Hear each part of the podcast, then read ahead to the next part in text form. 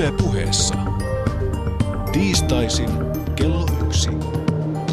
Perttu Häkkinen.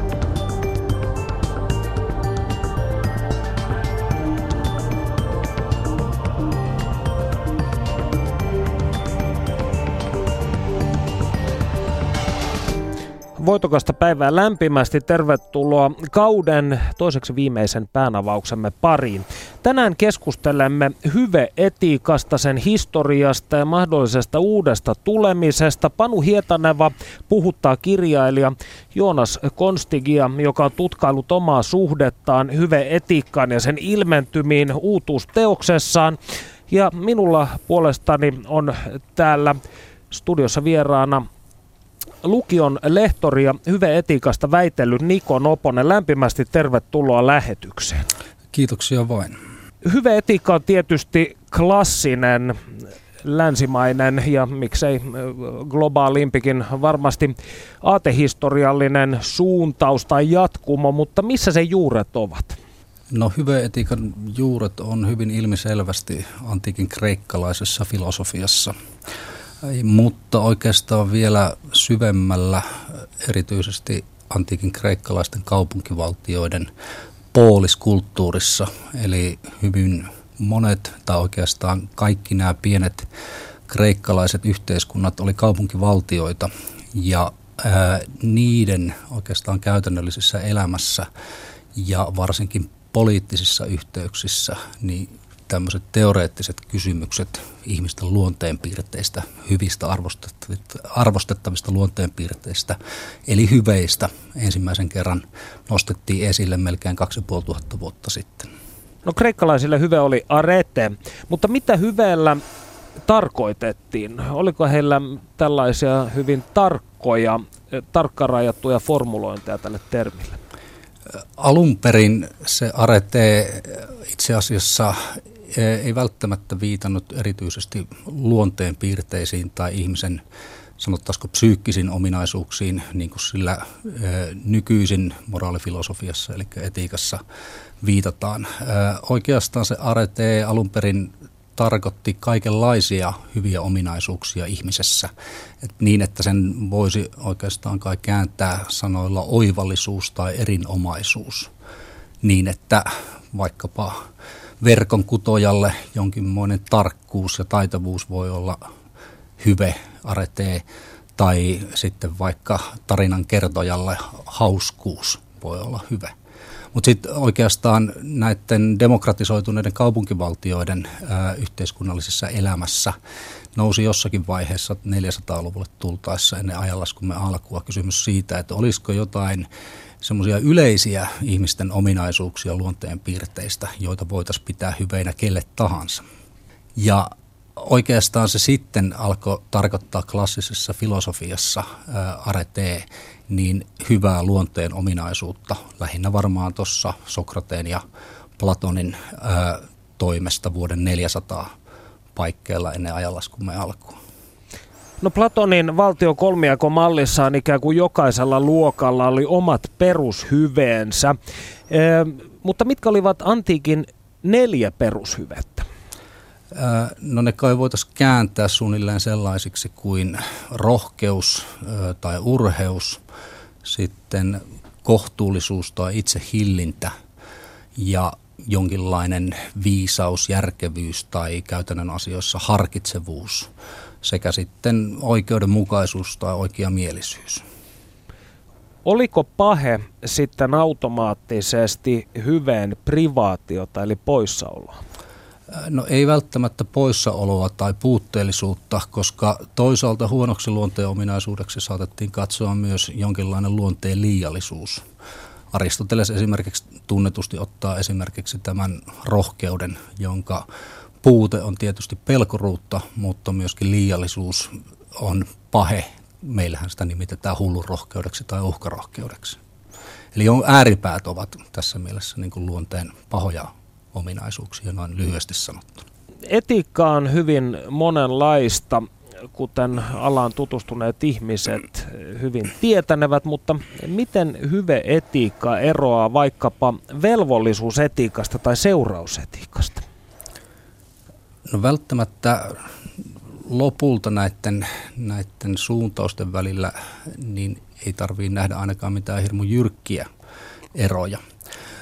Mutta jos näitä nyt ajatellaan nykyfilosofiassa erilaisena lähestymistapana tai teoreettisina perinteinä, niin kummatkin näistä edeltä mainituista, sekä velvollisuusetiikka että tämmöinen seurausetiikka tai utilitarismi, niin oikeastaan pyrkivät palauttaa moraalisuuden jollakin tavalla jonkinlaisiin periaatteisiin tai yleisiin sääntöihin. Ja hyve-etiikan teoreetikot on itse asiassa välttäneet sitä, että pystyttäisiin jotenkin määrittelemään tarkkoja moraalisia periaatteita tai sääntöjä. Ja he on oikeastaan tässä mielessä olleet jopa tämmöisiä antiteoreetikkoja sanoessaan, että oikeastaan tarkkaa sisällöllistä teoriaa siitä, mitä moraalinen toiminta tai käyttäytyminen on, niin ei voida antaa. Ja toisaalta sitten ehkä nämä nykypäivän velvollisuuseettinen suuntaus, kuten kantilaisuus tai sitten tämmöinen utilitaristinen seurauseettinen suuntaus, niin jättää ehkä huomioimatta sellaisia asioita, tai ne jättää ehkä psykologian ja kasvatusopin tai kasvatustieteellisen tutkimuksen alaan sellaisia aiheita, joita sitten hyve-etiikassa on pidetty niin kuin oleellisena myöskin moraalifilosofisena aiheena, koskien siis ihmisen luonnetta tai tunteita tai kasvatusta oleellisesti. Voisiko sanoa siis, että jonkinnäköinen jakolinja on kulkenut sen välillä, onko moraalia pidetty tilannekohtaisena tai eettisiä ratkaisuja tilannekohtaisina, vai onko niiden ajateltu heijastelevan jonkinnäköistä ideaalista muuttumatonta rakennetta, kuten vaikkapa Platonin ajattelussa? No ehkä jossakin määrin kyllä, mutta mä kyllä sanoisin, että nämä molemmat mainitsemistasi asioista, sekä tämmöinen tilannekohtaisuus että toisaalta tämmöiset ikään kuin muuttumattomat ihanteet tai ideaalit, niin kyllä nekin tähän hyve-eettiseen ajatteluun sopii, että eräällä tapaa voi ajatella, että ainakin Aristoteleelta tai aristoteellisesta hyvän näkemyksestä, niin löytyy toisaalta ajatus siitä, että tarkkoja periaatteita ei välttämättä oikeastaan ole mahdollista muotoilla, mutta toisaalta siitä, että voidaan ajatella, että on olemassa jonkinlainen malli tai hahmo ikään kuin ihanteelliselle luonteen piirteelle, ja että käytännössä sitten jotkut ihmiset voivat olla sellaisia, että muut voivat tunnistaa heidät esikuvallisiksi. No Aristoteles ja Platonhan hyvin paljon pohtivat lasten ja nuorten kasvattamista. Ja Aristoteles piti tärkeänä nimenomaan hyveisiin tai hyveeseen kasvattamista. Miten tämä prosessi hänen mukaansa tapahtui? Nyt en osaa sanoa, että löytyykö Aristoteleelta nyt aivan niin kuin, tarkkaa, ainakaan kovinkaan yksityiskohtaista näkemystä tai selvitystä aiheesta. Hän varmasti niin kuin korostaa sitä, että kyseessä on hyvin pitkä prosessi, niin että Aristoteles taitaa käyttää sellaista vertausta kuin, että yksi pääsky ei tee kesää, niin että hyveelliseksi ihmiseksi, sanotaan vaikka rohkeaksi ihmiseksi, ei nyt tule niin kuin muutamien yksittäisten tekojen perusteella, vaan kyseessä on jonkinlainen pysyvämpi taipumus toimia oikealla tavalla tietynlaisessa tilanteessa. Ja tämän kaltainen kehitys, että ihmislapsi kehittyisi vähitellen sitä luonteeltaan tietynlaiseksi, niin vaatii hyvinkin pitkää harjaantumista, ja että siinä keskeistä olisi joku sellainen, mitä nykyisin varmaan kutsutaan mallioppimiseksi. Sosiaalinen ympäristö, se yhteisö, jossa lapset kasvavat, on hyvin, hyvin tärkeää. Ei ainoastaan kuitenkaan mallin ottaminen vanhemmista ihmisistä, sisaruksista, kylänväestä, vaan se, että lapsia myös ihan tietoisesti ohjataan tietynlaisiin käyttäytymistapoihin ja tietynlaisiin tilanteisiin. Mutta kyseessä varmastikin on niin kuin hyvin tämmöinen pitkä prosessi, jonka Aristoteles ajatteli kai itse, että Nikomakoksen etiikan taustalla olevat luennot ja hänen opetuksensa olisi auttanut antiikin atenalaisia ja muita, jotka osallistuivat Ateenassa hänen Lykeionin tutkimuslaitoksensa opetukseen, niin ikään kuin muotoilemaan tarkemmin sellaisia kasvatuksen tärkeitä asioita tai kasvatuksen periaatteita, jota ihmiset ehkä noin jollakin tavalla luonnostaan tai intuitiivisestikin huomioi, mutta että Aristoteleen ikään kuin tämmöinen tarkempi ja käsitteellisempi hyveiden ja kasvatuksen tarkastelu auttaisi myös niin kuin kasvattajia käytännössä. Yksi keskeinen asia, jonka voisi mainita, on se, että hyveet Aristoteleen mukaan liittyy hyvin oleellisesti, ei vaan siihen, että miten toimitaan oikein tai käyttäydytään oikein jossakin tilanteissa, vaan siihen, että mitenkä tunnetaan oikein. Siis että erilaisissa sosiaalisissa tilanteissa varsinkin niin ihmisten tämmöiset ikään kuin vaistomaiset käyttäytymisvalmiudet tai tuntemisvalmiudet täytyisi jollakin tavalla ohjata niin oikeanlaisiksi tunteiksi, jotka voisi sitten vaikuttaa tai niin kuin nykyisin sanotaan motivoida myöskin oikeanlaista toimintaa ja käyttäytymistä. Eli jollain tavalla tunnepalettia oli puhdistettava ja se oli jollain tavalla kalibroitava, että käytös voisi myös olla oikeanlaista. Kyllä, ja tässä itse asiassa Aristoteles oli kaiketi aika eri mieltä tai jossakin määrin eri mieltä kuin opettajansa Platon. Platonhan suhtautui kohtuullisen kielteisesti tunteisiin ja katsoi, että ne on aina jollain tavalla ihmisiä harhaanjohtavia seikkoja. Platon katsoi, että niistä ei kuitenkaan ole mahdollista oikeastaan päästä eroon. Aristoteles oli ehkä siinä mielessä myönteisemmällä kannalla, että hän katsoi, että tunteet niin kuin väistämättä kuuluvat ihmisen luonteeseen ja ovat aina oikeastaan käyttäytymisen tai toiminnan taustalla ja että se on ihan väistämätön ja hyväkin asia. Se vaan, että oikeastaan näitä tuntemisvalmiuksia täytyisi niin kuin muokata ja kehittää oikeanlaiseen suuntaan.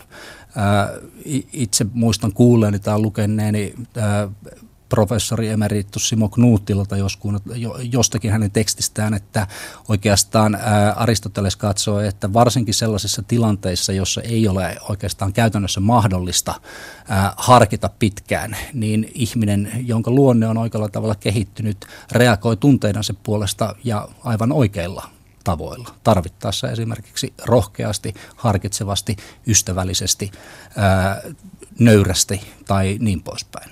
Hyve-etiikka on noussut, se on välillä painunut uppeluksiin ja välillä taas noussut uudestaan osaksi keskustelun valtavirtaa, ainakin tietyissä piireissä. Jos ajatellaan tällaisia nimiä kuin Elizabeth Anscombe tai sitten meidän oma kotoisa von Wrichtimme, niin 60-luvun alussa toivat jälleen hyve-etiikkaa esiin, niin miksi sinä uskot, että tämä renessanssi alkoi sotien jälkeen uudestaan? Se on hyvä kysymys ja mulla ei ole mitään tarkkaa tutkittua vastausta asiaan, mutta on kyllä ehdottomasti tiettyjä niin kuin ehdotuksia siihen, että miksi Elizabeth Anscombe ja ystävänsä ja kollegansa Georg Henrik von Wright niin olivat nimenomaan tuossa 50-luvun lopulla, 60-luvun alussa nostamassa hyveitä koskevaa keskustelua englanninkieliseen analyyttiseen filosofiaan oikeastaan takaisin, kun ne eivät jopa tuolta 1700-luvun loppupuolelta lähtien olleet kovinkaan paljon olleet esillä. Yksi syy varmaankin on se, että ihan tämmöinen filosofiahistoriallinen ja aatehistoriallinen tutkimus oli edellisenä vuosikymmeninä siinä 1900-luvun alkupuolella tuonut Aristoteleen ajattelusta niin kuin uutta oikeastaan näkemystä ja oikeastaan tietoa siitä, että minkälaisessa taustassa, minkälaisessa kontekstissa se aristoteelinen poliittis-eettinen ajattelu tai ylipäätään kreikkalainen filosofia, Sokrateen ja Platonin kysymyksen asettelut oikeastaan olivat nousseet esille. Ja tämä ymmärrys oikeastaan siitä historiallis-yhteiskunnallisesta tilanteesta ja kiinnostus tämmöinen niin kuin ihan historiallistieteellinen kiinnostus antiikin filosofian taustaa kohtaan ja tietämys oikeastaan Aristoteleen ajattelun taustoista ja kehityksestä paremmin. Ne oli varmaan yksi sellainen asia, mikä toisi tämmöistä aristoteellista lähestymistapaa esille. Mutta sitten näiden Anscombin ja von Wrightin taustalta ei oikeastaan voi olla huomaamatta myös sitä, että he kumpikin olivat Ludwig Wittgensteinin niin nuorempia kollegoita tai kai jossakin määrin ehkä Wittgensteinin oppilaita. Ja Ludwig Wittgenstein oli alun perin varhaisemmassa filosofiassaan oikeastaan korostanut moraalisuuden tärkeyttä, mutta katsonut, että se ei oikeastaan voi jollain tavalla olla niin kuin varsinaisen filosofisen tutkimuksen kohteena. Ehkä hänellä oli ollut jonkinlainen siihen aikaan niin kuin muodissa ja vallalla ollut näkemys siitä, että moraali ei jollakin tavalla ole niin kuin osa todellisuutta, että kyse on pikemminkin ihmisten asenteista tai suuntautumista siihen, miten he arvioivat toisia ihmisiä tai tekoja. Mutta sitten Wittgensteinin oikeastaan myöhäisemmässä ajattelussa ja tuotannossa niin psykologiset aiheet, sosiaaliset aiheet ja jollakin tavalla tämmöinen kokonaisvaltainen holistinen lähestymistapa kieleen ja ihmisen toimintaan, niin vaikutti sen niin kuin seuraavan sukupolven brittiläisiin filosofian tutkijoihin tai siellä opiskelleisiin hyvin vahvasti. Ja vaikka Wittgenstein ei myöhäisessäkään tuotannossaan oikeastaan suoranaisesti tutkinut mitään moraalifilosofiaan liittyvää, niin kyllä mä sanoisin, että se Wittgensteinin lähestymistapa jollain tavalla on Anscombin ja von Wrightin ja varmaan myöskin esimerkiksi Alasdair MacIntyren, joka itselle on kaikkein tutuin, niin heidän kaikkien taustalla. Mä en tarkalleen osaa sanoa, että millä tavalla, mutta jollakin tavalla tämmöinen antiteoreettinen lähestymistapa moraaliin, mutta siitä huolimatta sen filosofian käsittelytapa niin nousee varmaan sieltä wittgensteinilaisesta taustasta. Ja tämä on mielenkiintoinen siinä, että muun muassa edesmennyt suomalaisen filosofian suuruus Jaakko Hintikka kiinnitti tähän samaan asiaan huomiota. Wittgensteinhan tosiaan totesi, onnellisen ihmisen maailma on eri maailma kuin onnettoman. Ja tätä lausahdusta Hintikka jonkin verran ihmetteli osittain juuri näistä mainitsemistasi syistä, mutta minusta itsessäni tämä nostatti sellaisen kysymyksen tässä vaiheessa ainakin mieleen kuin se, että onko hyveen telos eli päämäärä sitten onni ja onnellinen elämä vai onko niillä jonkinnäköistä itseisarvoa? Nyt aristoteellinen lähestymistapa on kai suunnilleen sellainen, että ihmiselämän päämäärä on sen onnistuminen ja voi sanoa, että onnistunut ihminen elää jollain tavalla onnellisesti. Mutta tämä ei tarkoita sitä, että yksittäisissä teoissa, toimissa, pyrinnöissä niin pitäisi tavoitella suoraan onnellisuutta. Et aristoteellinen ajatus on jollakin tavalla se, että kun ihmiset käyttävät omia kykyjään, kehittävät niitä, pyrkivät käyttämään erityisesti siis antiikin filosofian korostamaa järjellisyyttä ja sitä kautta kehittyä tietämisessä ja teoreettisessa asioiden käsittelyssä, mutta myös oleellisesti oikeastaan kaikenlaisia muita kykyjä niin, että ihmisestä tulee osaavampi ja taitavampi oikeastaan millä tahansa elämän alueella, niin tämä mahdollistaisi tai siis saisi aikaan sen, että ihmiset myös kokevat oikeastaan toimintaansa, yhteisiä aikaansaannoksiaan ja muita, niin iloa tuottavina, jopa siis voi sanoa nautinnollisina.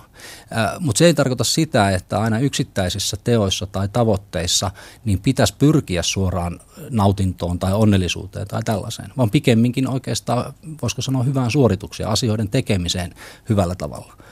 Mutta se, että mikäli oikeastaan tällainen ikään kuin asioiden tavoittelu ja aikaansaaminen hyvällä tavalla niiden itsensä vuoksi on ihmisen elämässä suuressa asemassa, niin se mahdollista, niin kuin oikeastaan toteuttaisi samalla sitä, että toteutuu ihmiselämän päämäärä ja telos, joka olisi jollakin tavalla kokonaisvaltainen onnistunut elämä. Eli jollain tavalla kokonaisvaltainen itsensä kehittämisen eetos. Joo, mutta me otetaan vaikka esimerkki tuolta urheilupuolelta, jota kyllä itse en juurikaan tunne muuta kuin ihan ulkokohtaisessa sama vika mielessä. Täällä, joten se tulee menemään läpi tämä esimerkki se varmasti hyvin täällä päässä. Katsotaan, miten kuulijoilla ei katsota, mutta joka tapauksessa. Vaikkapa nyt koripallo, niin jos me ajatellaan koripalloilija, eikä tarvitse ajatella missään tapauksessa mitään niin kuin ammattilaista, vaan siis jotakin, joka suhtautuu tähän yhdessä tekemiseen, joukkueen lajiin, vakavasti haluaa kehittyä siinä, niin sehän ei missään tapauksessa tarkoita sitä, että kun hän käy harjoituksissa, niin että se olisi aina mitään miellyttävää puuhaa. Siis päinvastoin, siis joidenkin vaikeiden liikkeiden, heittotyylien tai yksinkertaisesti erilaisen fyysisen, kehollisen osaamisen kehittäminen saattaa olla hyvinkin niin kuin rasittavaa, ärsyttävää ja turhauttavaa ja tapahtuu yleensä oikeastaan pitkälti virheiden kautta. Mutta se ei tarkoita sitä, etteikö ihmiset niin kuin hyvinkin tosissaan ja antaumuksellisesti omistautuisi erilaisten taitojensa ja nimenomaan tämmöiseen yhteistoimintaan liittyvien taitojensa kehittämiseen ja siinä mielessä niin kuin itsensä kehittämiseen, vaikka se niin kuin hyvin suurelta osan aikaa saattaa olla jopa vastenmielistä. Koska mitä ilmeisemmin me ihmiset koemme kuitenkin hyvinkin suurta niin kuin tyydytystä, oikeastaan iloa siitä, että me sitten onnistumme tekemisissämme. Ja tässä mielessä niin kuin voi sanoa, että ehdottomasti onnistuminen erilaisissa taitojen kehittämisessä, kuten nyt vaikka koripalloon liittyvien taitojen kehittämisessä, niin vaatii monenkinlaisia luonteenpiirteyttä, sitkeyttä, päättäväisyyttä, ahkeruutta, mahdollisesti järjestelmällisyyttä, tämän kaltaisia asioita, hyveitä. Mutta se ei tarkoita sitä, että oikeastaan suoraan tavoiteltaisiin niin kuin onneen tai onnellisuuteen. Vaan tavoitetaan mitä erilaisimmissa asioissa hyvää suoritusta, hyvää yhteistoimintaa ja se oikeastaan sitten tuottaa sen ihmiselämän onnistumisen parhaimmillaan. Studiossa siis Perttu Häkkinen ja Niko Noponen keskustelemme hyve-etiikasta. Kuunnellaanpa tässä vaiheessa mitä Panu Hietaneva on iloksemme askarrellut. Perttu Häkkinen. Muutama vuosi sitten kirjailija Joonas Konstig koki aha-elämyksen ja hän päätti muuttua herrasmieheksi. Hän alkoi perehtyä historiaan, ammensi oppia antiikista asti, pänttäsi etikettioppaita ja tapasi hyvästä käytöksestään tunnettuja ihmisiä, kuten professori Matti Klingen ja tapakouluttaja Kaarina Suomperään oppiakseen lisää. Konstig tutustui myös viskeihin, altisti itseään klassiselle musiikille ja alkoi harrastaa ragbia. Hän kävi myös ratsastamassa ja golffaamassa. Tämän kaiken pohjalta syntyi Vuosi herrasmiehenä -kirja, joka on Konstigin kasvutarina ja kertomus siitä, kuinka entisestä punkkarista kuoriutui herrasmies. Vuoden aikana hänestä kehkeytyi siis hyve-etiikan kokemusasiantuntija, ja tästä asiasta me seuraavaksi keskustelemme. Hyvää päivää Joonas Konstig ja tervetuloa ohjelmaamme. Oikein hyvää päivää, kiitoksia. Vuosi herrasmiehenä -kirjasi alkusysäys tapahtui perheesi parissa. Kerrostaloasunnon keittiössä. Mitä tuolloin oikein tapahtui? Meillä oli mun poikani, joka oli silloin just täyttänyt 1 vuoden kanssa viihtyisä, lainausmerkeissä viihtyisä lounastauko. Hänelle ei nyt taaskaan kerran sitten maittanut ruokaa ja hän alkoi heitellä sitä pitkin. Kun mä siitä toruin häntä, hän alkoi huutaa ja kun mä toruin häntä lisää, niin hän alkoi huutaa kahta kovempaa. Ja jossain vaiheessa mä tajusin, että herra isä, että siis niinku, tällä pojallahan on mun luonto. Että näin mä oon toiminut aina. Että jos joku ei miellytä, mä alan huutaa ja sit jos ei niinku asioita korjata, niin mä huudan kahta kovempaa. Tähän liittyy myös ketsuppipurkki. Mikä oli sen rooli? Me syötiin siinä jauhelihan ruokia ja pöydässä oli ketsuppipurkki. Vanha Heinzin ketsuppitehtaan omistaja ja perustaja siinä muistutti minua vanhasta viisaudesta. Eli ketsuppipurkin etikettiin oli kirjoitettu, että character is to man what quality is to product. Eli ikään kuin luonne on ihmiselle sitä, mitä laatu on tuotteelle. Ja tämä jotenkin iski mun silmään tämä sana character, koska mä muistan, että se on esiintynyt siellä sun täällä niin kuin vanhassa kirjallisuudessa. Ja siinä tuntuu olevan niin kuin sisällä paljon asioita, mitä me ei ehkä ihan ymmärretä ja mitkä ei välttämättä välity siitä suomenkielisestä sanan niin kuin suomennoksesta luonne. Käytät kirjassasi lukemattoman määrän sivuja kertoessasi meille, millainen ihminen on herrasmies, mutta kuinka tiivistäisit sen, mikä on herrasmies? Mä kehitin sille kolme pointtia, niin kuin nykyään sanotaan. Ensinnäkin herrasmies tunnetaan esimerkiksi käytöksestä, johon mä luen käytökseen tässä myös pukeutumisen, koska se on tapa kunnioittaa itseä ja muita. Sen lisäksi herrasmies on renesanssi-ihminen, eli hänellä on paljon laaja-alaista tietoa ja taitoa eri elämän aihepiireistä. Ja sitten kolmas oli se avainsana, jonka mä opin sitten vuoden aikana. Ja se on se, että herrasmiehellä on gravitaasia.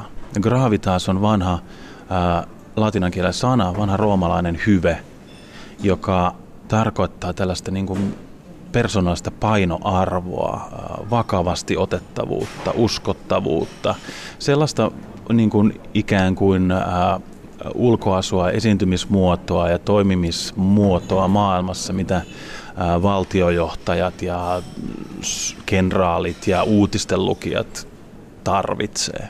Eli herrasmiehenä oleminen on ikään kuin kokonaisuus, jossa vaikuttaa moni asia. Joo, kyllä joo. Ja jotenkin kun se alkoi niistä hyvin pinnallisista niin kuin pukeutumisen ja tämmöisen niin kuin suht pinnallisten tapakulttuurien, olkoonkin, että niin kuin mä ymmärsin sitten, että ne pinnallisetkaan tapakulttuurit ei oikeastaan ole pelkästään pinnallisia. Mutta ne alkoi siitä ja sitten tavallaan niin kuin meni koko ajan syvemmälle. Ja tavallaan mä ymmärsin sen, että herrasmies ei ole, niin kuin, hänen tehtävänsä ei ole niin kuin tämmöinen pinnallinen charmi tai tällainen, vaan että herrasmies on tapa olla maailmassa ja se on niin kuin sisäinen kokoelma hyveitä ja niin kuin maailman katsomusta. Perehdy tämän projektin aikana menneen päivän ajattelijoihin, kuten Benjamin Frankliniin, mutta mistä löytyy tällaisen herrasmiesfilosofian kova ydin? Se on hyvä kysymys. Mä kaivoin sitä läpi historian, raaputtelin sinne antiikkiin asti. Ja mä jotenkin uskon löytäneeni sieltä vuosituhansien niin kuin myötä länsimaisessa kulttuurissa eläneen niin kuin yllättävän yhtenäisen linjan siitä, että mitä tarkoittaa olla hyvä ihminen, tässä tapauksessa erityisesti hyvä mies. Ja että tämä niin kuin ihanne, jota nyt sitten herrasmieheksi kutsutaan, niin on saanut yllättävän niin kuin samanlaisia, ytimeltään pysynyt niin kuin yllättävän samanlaisena pari tuhatta vuotta. Olkoonkin, että se tietysti saa eri aikoina, eri paikoissa erilaisia ilmenemismuotoja. Mutta että antiikissa esimerkiksi stoalaiset filosofit tutki sitä ja antoi sille ikään kuin oman panoksensa. Vielä aikaisemmin Platon valtion vartioita kuvaessaan kuvasi ehkä niin kuin historian lainausmerkissä ensimmäiset herrasmiehet. Ja sitten jos hyppää siitä sitten keskiajalle, jossa ritarit käsittämättömällä aatteellaan, siis ritariaatteella, aiheutti aikamoisen niin kuin älyllisen vallankumouksen maailman historiassa. Niin nämä oli tämmöisiä isoja alkutekijöitä, ja sitten mä jotenkin ajattelen sen itse niin, että herrasmiesaate saisi jonkinnäköisen kulta-aikansa 1800-luvulla, 1900-luvun alussa. Ja etenkin silloin se liitettiin sitten siinä vaiheessa englantilaisiin, brittiläisiin gentlemaneihin. Mainitsit hetki sitten, että halusit poistaa itsestä sen kiukuttelevan sisäisen lapsen, mutta millaisia muita luonteen piirteitä halusit heittää romukoppaan? Joo, mä veikkaan, että kirjan lukijat löytää sieltä riittävästi itse ruoskintaa ja sitä itse ironiaa. Ehkä ratkaiseva tekijä siinä oli semmoinen, että mä halusin ikään kuin maadottaa itseni, niin kuin saada itselleni jonkinnäköisen niin kuin tukevan kamaran, kun mä oon läpi ikäni niin kuin kulkenut erilaisissa rooleissa siitä niin kuin nuoresta niin kuin sarjakuvapiirtävästä ja nörttipojasta ja sitten niin kuin hevariin ja punkkariin ja niin kuin hippiin ja anarkistiin ja kaikkea mahdollista. Ja jotenkin tuntuu, että niinku, sitä vaan niinku kulki elämänsä läpi. Ja tosi monet meistä nykyään ehkä tekee sitä, että kulkee elämänsä läpi vaan niinku erilaisia tuulia haistellen, tarttuen siihen, mitä lentää ohi. Niin mä halusin ikään kuin niinku lopettaa semmoisen niinku teutaroinnin. Ja ajatella, että jos mä niinku kiinnitän itten johonkin perinteeseen, niin olisiko niinku vaikka sit se perinne, jolla on niinku historiallisesti kestävin näyttö siitä, että tämmöinen niinku jonkinnäköinen herrasmiehen jatkumo, jota on tosiaan niin kuin vuosisatoja, vuosituhansia pidetty niin kuin hyvänä ihmisenä, niin olisiko se nyt sitten kuitenkin ehkä se fiksuin mahdollinen?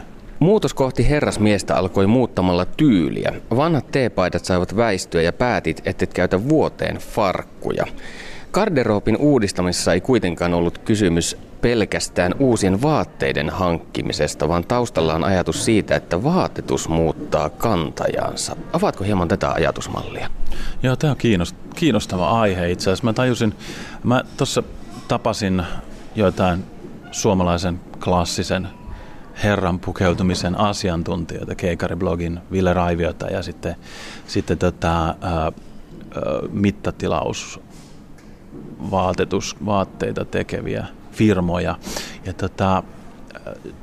mä tapasin heidän kanssa keskustelujen pohjalta sitten löysin semmoisia tutkimuksia, joissa niin kuin, on huomattu esimerkiksi semmoista, että kun koehenkilöt laitetaan tekemään testiä, jotain vaikka matemaattista testiä, niin ne, joiden päälle on puettu lääkärin takki, suoriutuu siitä paremmin.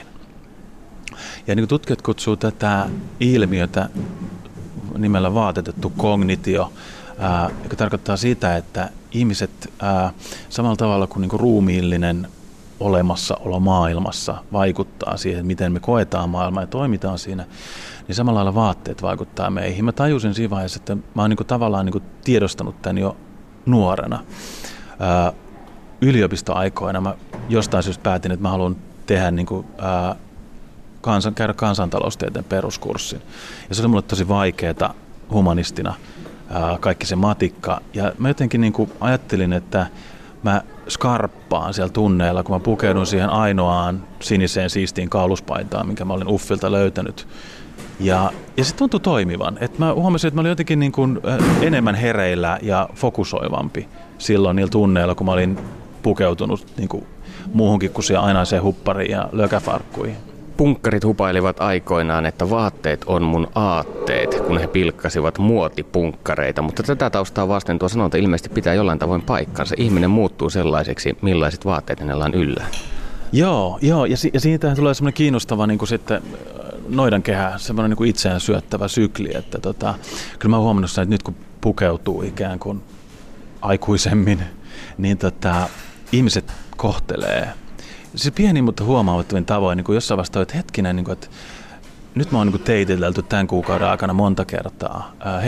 Nyt toi bussikuski pysäytti ja tuli auttamaan mua laittamaan nämä lastenvaunut sinne sisään. Et eihän tämmöistä nyt ole tapahtunut. Mikä nyt on muuttunut? Okei. Mulla on tää niin kuin siisti päällystakki ja tällaista näin. Jossain vaiheessa mä tajusin, että, ja sitten juttelin ihmisten kanssa, jotka tämän pukeutumisen kanssa on tekemisessä, niin se on ihan totta, että sitten tulee semmoinen ikään kuin semmoinen niin kuin positiivinen sykli, että sä osoitat ikään kuin semmoista niin kuin kunnioitusta itseään kohtaan, muut kunnioittaa sua. Sitten kun muut kunnioittaa mua, niin sitten on helpompi olla mukava heille ja takaisin ja niin edespäin. Ja sen jälkeen sä jotenkin niin kuin, nimenomaan tuo ajatus, että vaatteet on mun aatteet, siis että me ajatellaan helposti, että pukeutuminen vaan jotain niin kuin pintaa, mutta se ei ole vaan pintaa. Siis että on olemassa asioita, jotka on vaan pintaa, mutta yleensä niin kuin pinnalliset asiat on hyvin syvällisiä, koska ihmiset näkee sen. Se on se, mitä me nähdään ja se on se, mitä me reagoidaan ja se on se, mikä vaikuttaa sitten meidän käytökseen. Eli tuntuu olevan jotenkin niin kuin yllättäväkin vaikutus sillä semmoisella jonkinnäköisellä siisteydellä. Perttu Häkkinen. Tänä päivänä ei ole erityisen muodikasta olla herrasmies ja vitsaillen kirjoitatkin, että syy siihen on brittiläinen The Beatles-yhtye. Mitä oikein tarkoitat tällä? Miksi Beatles pilasi herrasmiesmäisyyden. Mä jotenkin käyn läpi sitä, että mitä tälle tapahtui tälle klassiselle ihanteelle. Pitkälle linjalle länsimaista perinnettä, jossa niin kuin, johon tämä herrasmies kuuluu. Ja mä en oikein keksinyt sille parempaa kiteytystä kuin sitä, että 4 viisasta miestä tuli 60-luvulla Intiasta ja välitti ihmisille viestin, jonka mukaan all you need is love. Eli ei tarvita mitään muuta kuin niinku rakkautta ja hyvää tahtoa, niin kaikki sillä lutviutuu. Vakavammin sanottuna tämä niinku tavallaan se iso asia tässä on se, että se pitkä perinne, se vanha klassisen realistisen ihmiskäsityksen perinne katkesi aika radikaalistikin silloin niihin aikoihin. Ja meillä voitti semmoinen, niin kuin mitä mä oon sanonut russolaiseksi valistusfilosofi Jean-Jacques Rousseau'n mukaan, ihmiskäsitykseksi, jonka mukaan me ollaan valmiita jo valmiiksi ja sitten yhteiskunta ja kasvatus vaan pilaa meidät. Eli me ollaan niin kuin jaloja, villejä kaikki jo valmiiksi ja sitten jos me vaan ollaan tosia itsellemme ja annetaan oman itsemme niin kuin loistaa, niin se on täydellistä. Ja se on niin kuin päinvastainen sille ihmiskäsitykselle, mikä on herrasmiehekin rakentanut aina, jonka mukaan me ollaan epävalmiita, me ollaan puoliksi eläimiä ja sitten kasvatuksella ja koulutuksella me sitten pikkuhiljaa jalostetaan sivistyneitä ihmisiä. Ja tämähän vaatii hirveästi työtä, siis jatkuvaa työtä hyveiden opiskelussa, harjoittamisessa ja niin kuin itsensä vahtimisessa, että no enpäs nyt tsekkailekaan tuonne noin. Sitten erotuksena sieltä rusolaiset, että hei, jos mä vaan niin kuin teen sitä, miltä musta tuntuu, niin sitten mä niin kuin toteutan niin kuin sisäistä jonkinnäköistä loistoani. Ja sehän on huomattavasti niin kuin houkuttelevampi. Joten tavallaan niin sitten, että sodan läpikäynyt ja laman läpikäynyt sitten näistä nousevat länsimaat sitten jotenkin tarrautui tähän niin, ja huumautui siitä, niin sitten se oli tavallaan niin kuin, se on tavallaan niin vielä se, että mikä me ollaan, missä me nykyään kasvatetaan lapsiamme, että joo, että kunhan vaan niin kuin toteuttavat itseään, että se on hirveän tärkeää. Ja no onhan se tärkeää tietysti, mutta et jotenkin se, että me ei ehkä ymmärretäkään sitä, että mikä se on se, että 2000 vuotta on niin kuin ollut, me ollaan ajateltu ihmisestä niin kuin rakentavalla tavalla, perustavanlaatuisella tavalla, eri tavalla, niin se on musta aika hyvä tiedostaa. Voiko kenestä tahansa tulla herrasmies? No ei tämä kyllä helppoa ollut ja siis mä teen jatkuvasti virheitä yhä. Ja musta tuntuu, että mä annan esimerkin, että mä opin vasta niin kuin tänä keväänä sen, että miten niin kuin haarukkaa oikeasti kuuluisi siististi käyttää. Ja sen mä vielä opin, mutta sitten jotkut tämmöiset jutut, niin kuin että jos oikein hienoja ollaan, niin että kallistaan soppakulhoa vähän poispäin itsestä eikä itseen päin, että saadaan sieltä viimeiset. En mä ole sitä oppinut ja ei se nyt ole mitenkään olennaista tässä asiassa, mutta sitten taas kun mä opetin tämän mun tyttärille, joka on niin kuin just kouluikäisiä, ja sitten mä huomasin myöhemmin, niin kuin 4 kuukautta myöhemmin, että me ollaan jossain mikkeleläisessä lounasravintolassa ja mitäs ne on nyt jotenkin oikein niin kuin siistin näköisesti nyt syö lohikeeton loppuja, niin tajusin, että niillä meni kerrasta niin ikään kuin selkärankaan. Et periaatteessa niin kuin mitä nuorempana ne oppii, niin sitä helpompaa, mutta siis nähtävästi ei nyt ole ei niin kuin ihan mahdotonta nyt tässä vielä 40-vuotisenäkään. Herrasmiesvuotesi aikana kokeilit miekkailua, liityit rugbyjoukkueeseen ja ratsastit. Minkä takia urheilu kuuluu niin elimellisesti herrasmiehen pirtaan? Nämä kaikki lajit, miekkailu, ratsastus ja rugby sit myöhemmin on klassisia herrasmiesten ja ritarien, oikeastaan ritariajalta tulevia jo taitoja, joita kaikki lähteet niin kuin renessanssista asti niin kuin piti ensisijaisen tärkeänä miehen taitoina ja miehen kasvatuksessa. Joten mä halusin sitten voittaa hevospelkonia ja kokeilla miekkailua ja ehkä sitten tämä rugby oli ehkä niin kuin kiinnostavin näistä siinä mielessä, että sehän on niin kuin barbaarien laji herrasmiehelle ja se niin kuin 800-luvulla silloin nousi oikeastaan just niin kuin, koulimaan nuoria enimmäkseen yläluokan poikia opettamaan vähän niin kuin kovuutta, niin kuin nykyään sanottaisiin. Ja siinä on tosi kiinnostava piilo-opetussuunnitelma, että se opettaa niin kuin yhteistyötä ja niin kuin tiimityötä ja vastuunkantamista niin kuin säännöillään ihan eri tavalla kuin muut lajit, mihin mä oon tavannut. Ja se on myös, rugby on myös todella niin kuin huumaava niin kuin sodankäyntisimulaattori, että jotenkin niin kuin se tunne, mikä on sulla kentällä, kun sä kannat palloa ja sä tiedät, että kaikki nämä ainakin mua isommat miehet haluaa niin kuin tulla kumoamaan mut maahan mahdollisimman nopeasti ja raalla voimalla, niin ei semmoista, kokemusta saa missään muualla.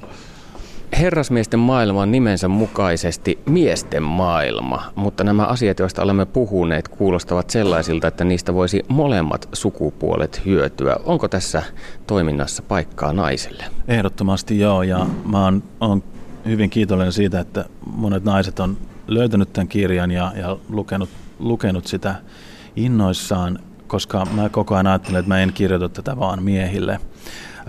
Mä nyt olen itse mies, niin sen takia tämä sitten saa tiettyjä miehisiä muotoja, mutta mä oon haastellut paljon naisia ja lukenut paljon naiskirjallisuutta ja koettanut pitää sitä naisnäkökulmaa yllä siinä. Tosi monet näistä asioista on semmoisia, mitä perinteisesti on ihan pätenyt yhtä lailla naisiin. Jos mennään historiassa kauas taaksepäin, niin sitten ei tietenkään sotiminen ei ollut naisten hommaa, mutta periaatteessa samanlaiset hyveet ja samanlainen käsitys siitä, että myös naisellekin kuuluu laaja-alainen oppineisuus ja laaja-alaiset taidot, olkoonkin, että ne on erilaisia kuin painiminen ja miekkailu ollut silloin aikoinaan, niin se esiintyy siis jo renesanssissa ja periaatteessa se jo keskiajalla tulee se näkemys siitä, että nainen ei ole vaan niin kuin sotasaalista, vaan että se on niin kuin jotain niin kuin kunnioitettavaa ja häneltä myös sitä kautta tulee myös se näkemys, että naisella on myös jotain sanottavaakin. Ja se on kehittynyt ja meillä on oikeastaan niin kuin, suomen kielessä on oikeastaan niin kuin isoin puute vaan se, että herrasmiehellä ei ole niin kuin naispuolista varsinaista vastinetta, että herrasnainen kuulostaa mun korvaan aika hurjalta. Puhutaan leideistä ja daameista sitten lainasanoina, ihan hyviä lainasanoja, mutta taas edelleen tulee vähän semmoinen herraskainen. Musta tosiaan mahtavaa, että jos vaan niin kuin, esimerkiksi suomen kielen sana nainen alkaisi tarkoittaa sitä, mitä niin kuin herrasnainen perinteistään tarkoittaa.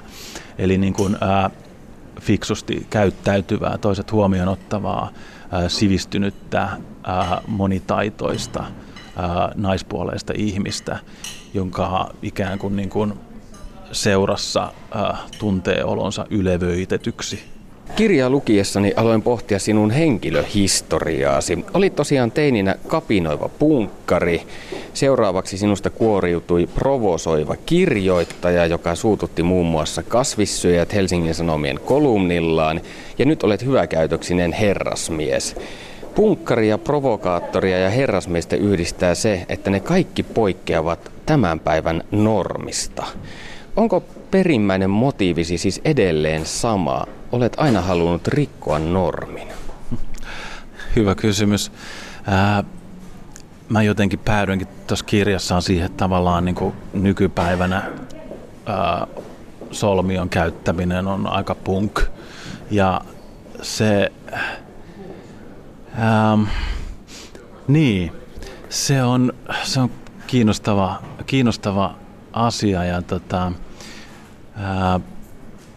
mä jotenkin itse niin kuin mietin sen sillä lailla, että ehkä jos mä mietin niin kuin sitä omaa niin kuin punktaustaa, niin, mä tuossa kirjassa aika paljon niin kuin ruodin sit sen niin kuin, huonoja puolia, mutta on siinä sitten ollut sit sekin, että ehkä se on niin kuin antanut semmoista niinku rohkeutta kulkea omalla tiellään ja pitää omista linjoista kiinni. Nyt mä niinku jotenkin jälkiviisaana, jos mä nyt en mitään oppinut tämän vuoden aikana, niin ehkä ymmärrän, että sitä ehkä kannattaisi tehdä ihan noin. Ja en hajoa jatkossa sitä tehdäkään ihan noin. Mutta kyllä siis se niinku usko itseen ja rohkeuteen, niin oikeastaan rohkeus, niin itseluottamus, nämä on hyvin klassisia hyveitä. Ihan niin kuin antiikin Kreikasta. Ja Ehkä tavallaan niin just se niiden ilmenemismuoto sitten, se mikä ehkä toivottavasti tässä on kehittynyt parempaan. Minulle jäi kirjastasi myös se mielikuva, että olet tehnyt rauhan maailman kanssa. Et ole enää niin vihainen yhteiskunnan ilmiöille ja mahdollisesti eri tavalla ajatteleville ihmisille. Oletko tehnyt sen rauhan?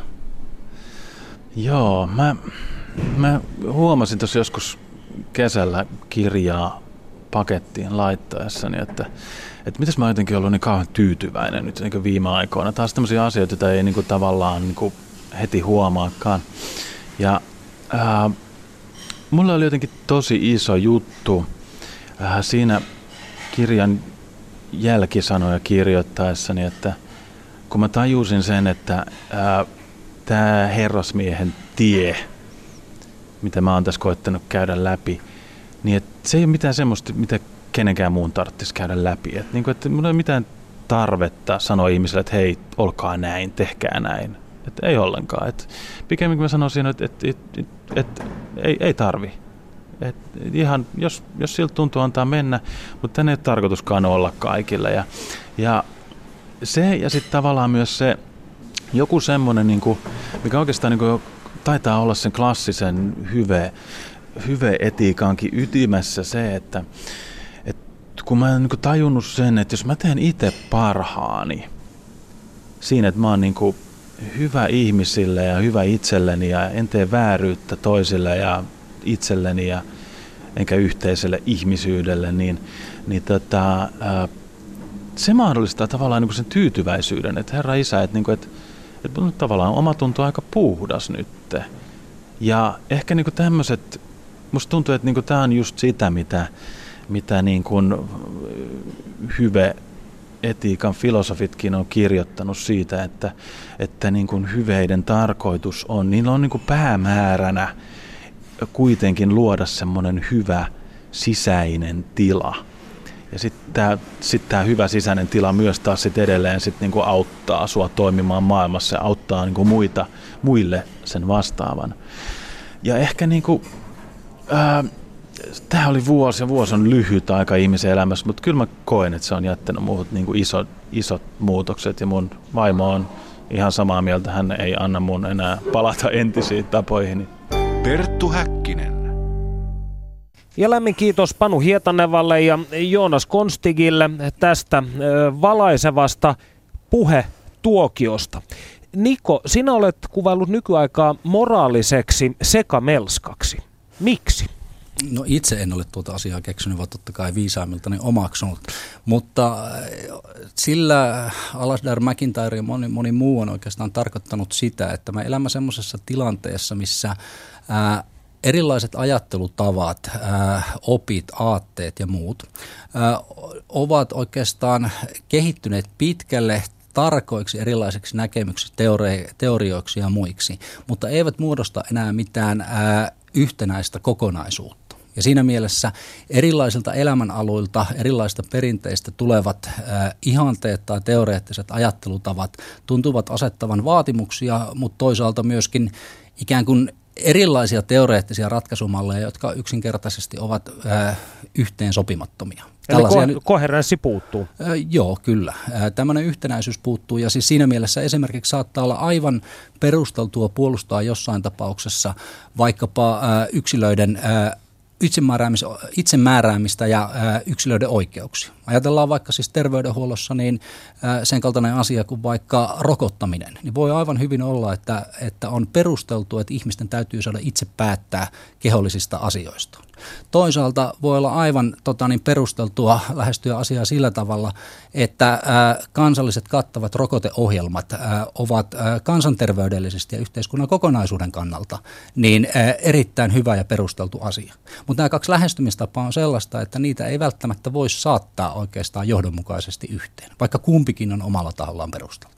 Ja tästä pääsemmekin hyvin hedelmälliseen ikuisuuskysymykseen, nimittäin yksilön etuun versus yhteisön etuun, joka luultavasti myös hyve-etiikan näkökulmasta on äärimmäisen keskeinen.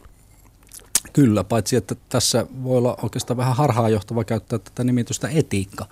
Oikeastaan, ja tästä olen muutamien kavereiden tai kollegoiden kanssa joskus puhunut, että oikeastaan pitäisi puhua niin kuin hyvepolitiikasta tai hyvepolitiikan teoriasta, koska siis nämä ei Aristoteleellä eikä oikeastaan koko tämän meikäläisen filosofisen ja politiikan teorian perinteessä, koko siinä perinteessä, niin koskaan niitä ei oikeastaan erotettu toisistaan. Ei vielä oikeastaan 1700-luvun puolivälissä, ehkä loppupuolellakaan. Voi olla, että niin kuin Immanuel Kantilla alkaa ehkä jossain määrin olla semmoista ajatusta, että moraalisuus ja politiikka olisivat jotenkin niin kuin osittain erillinen asia, mutta ei oikeastaan Kantillakaan. Ja tässä mielessä oikeastaan tämä kysymys hyveistä niin pitää aika pitkälle palauttaa myös siihen, että se alun perin koski oleellisesti sitä, että oikeastaan ihmisten keskinäistä luottamusta ja yhteistoimintaa ja sitä, että kaupunkivaltion elämä ajateltiin sellaiseksi toiminnaksi, johon tämä poliittinen osallistuminen oli jollakin tavalla ikään kuin itsessään hyvä tärkeä tavoiteltava asia ja että se edellytti tietynlaisia luonteen piirteitä. Mutta erittäin oleellinen asia, nimittäin mahdollisuus epäonnistua ja oikeastaan asia, minkä Platon nosti valtioteoksessa ja muualla esille, on korruption mahdollisuus. Ja nimenomaan se, että toisaalta voitaisiin ajatella, että luonteen piirteet, itsehillintä, oikeudenmukaisuus, järkevyys, tämän kaltaiset asiat itse asiassa estäisivät ihmistä turmeltumasta, siis lähtemästä tavoittelemaan omaa etua muiden edun tai oikeastaan tämmöisen yhteisen hyvän kustannuksella. Mutta sen kummemmin Platon kuin Aristoteleskään eivät välttämättä ajatelleet, että kysymys olisi siitä, että yksilö yksin pystyisi vastustamaan kiusauksia, sellaisia tilanteita, joissa olisi mahdollista teeskennellen tai omia motiiveitaan piilotellen, niin tavoitellaan jotain omaa tai lähipiirihyvää oikeastaan tämmöisen yhteiskunnan tai yhteisen hyvän kustannuksella. Ja näin ollen oikeastaan tämä hyve-etiikka liittyy, tai tämä hyveiden lähestymistapa liittyy alusta pitäen siihen, että me tarvittaisiin sellaista julkista yhteistoimintaa, jossa myös oikeastaan toisten ihmisten palaute, yhteinen osallistuminen ja vähän niin kuin, että pidetään toisiamme kurissa eräällä tapaa julkisessa toiminnassa, niin vaatii sitä, että koska kuka tahansa on korruptoitavissa, niin vaatii oikeastaan ihan suoraa ja monesti rohkeaakin kannanottoa tai palautetta toisilta osallistuvilta kansalaisilta.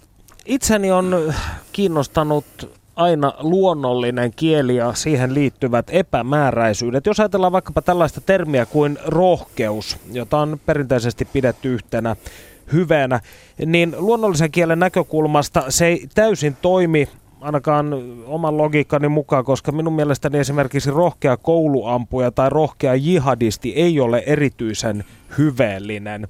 Niin näetkö, että luonnollisen kielen ja hyve-etiikan välillä esiintyy jonkunnäköistä klappia? Kyllä varmasti. Yksi Aristoteleen tavoite oli itse asiassa se, että kehittää sen aikaista niin kreikan kieltä niin, että siitä tulisi tarkempaa ja käsitteellisesti oikeastaan toimivampaa. Mutta Aristoteles esimerkiksi ei löytänyt, kun hänellä oli tämä niin kuin jaottelu, että kullakin hyveellä on aina toisaalta vastinparina pahe puutteena ja toisaalta pahe liiallisuutena. Hänellä oli, en nyt muista tarkalleen, 20 tämmöistä keskeistä hyvettä, mitä hän käsitteli, mutta läheskään kaikille paheille tai hyveillekään hän ei löytänyt suoraan kreikan kielestä niin kuin yhtä termiä. Mutta sanoi, että niin ajatteli, että ne pystytään kuitenkin tunnistamaan, vaikka luonnollisesta, tavallisesta arkikielestä saattaakin sopivat sanat puuttua. Itse opettajana niin keskeinen tapa oikeastaan lähestyä asia on se, että opiskelijoille on aina tehtäväksi niin keksiä sellaisia niin kuin sanoja tai siis poimia sellaisia sanoja, jotka olisivat hyviä luonteenpiirteitä, mikäli henkilöä ollaan valitsemassa vaikka johonkin tehtävään tai mitkä olisi vaikka ystävässä hyviä luonteenpiirteitä. Ja yllätys, yllätys, niin näitä pystytään hyvinkin helposti siis nykypäivän suomen kielestä sanomaan tämmöisiä luonnetta kuvaavia sanoja. Mutta ne menee totta kai osittain niin kuin päällekkäin, että sanotaan nyt vaikka, että määrätietoisuus tai päättäväisyys tai tämän kaltaiset termit, niin niille välillä jossain kohti voi löytyä joku ero, mutta monesti ne on suunnilleen samaa tarkoittavia. Mutta tuohon sun oikeastaan kysymykseen tai ongelmaan siitä, että onko vaikka päättäväinen, mutta rikollisesti toimimaan hyveellinen, niin mä sanoisin, että ei sitä täysin oikeastaan voi hylätä sitä ajatusta, että sellainenkin ihminen, joka toimii väärin, niin saattaa jossakin suhteessa kuitenkin olla käyttäytymiseltään niin oikeastaan luonteeltaan oikeanlainen. Toki Platon ja Aristoteles pyrki niin kuin löytämään näille hyveille oikeastaan semmoisen yhtenäisyyden niin, että olisi mahdoton viime kädessä, että hyveet olisivat keskenään ristiriidassa. Et viime kädessä se löytyisi jonkinlaisesta harkitsevaisuudesta se järkevyydestä se luonteen yhtenäisyys ja hyveiden yhtenäisyys. Mutta kyllä mä katson, että hyvinkin saattaa olla sellaisia ihmisiä, jotka on vaikkapa kasvatuksesta johtuen selkeästi asenteeltaan ja tavoitteeltaan sellaisia, että heitä voidaan pitää, että heillä on pahoja tavoitteita tai vääränlaisia asennoitumistapoja, mutta jotka saattaa siitä huolimatta olla luonteensa joiltakin piirteiltään ihan hyviä, vaikkapa rohkeita, määrätietoisia tai ahkeria. Eli tässä mielessä niin sanotaan vaikka, että tarkka ja taitava ja määrätietoinen murtovaras tai miksei vaikka kouluampuja, niin periaatteessa voi olla, että hänen jotkut luonteenpiirteensä on arvostettavia. Omassa kontekstissaan. Kyllä. No, viimeinen kysymys, Niko Noponen. Meillä on valitettavasti vain puoli minuuttia aikaa, joten tämä täytyy pitää lyhyenä. Ovatko hyveet jonkinlaisia ontologisesti itsenäisiä olioita, sosiaalisia konstruktioita, evoluutiopsykologisia prosesseita vai jotain muuta? Varmasti kaikkia näitä, mitä sanoit. Mutta mä sanoisin, että hyve-etiikan lähestymistapa näin niin kuin metafyysiseltä kannalta ja tämmöiseltä metaeettiseltä kannalta, niin hyvä puoli oikeastaan on se, että ei tarvitse ajatella, että olisi jotain ontologisesti itsenäisiä normeja tai arvoja, niin kuin joissain muissa metaeettisissä lähestymistavoissa. Mun mielestä on paljon luontevampaa ajatella, että hyveet voivat olla siis ihmisten ominaisuuksia. Ja siinä mielessä niillä ehdottomasti on tämmöinen, voisiko sanoa, kehollisbiologinen pohja. Ja niiden syntyäkin voi osittain selittää varmasti evoluutiobiologisesti. Lämmin kiitos vierailusta, Niko Noponen. Kiitos sinulle. Me palaamme asiaan ensi viikolla. Siihen saakka voikaa hyvin.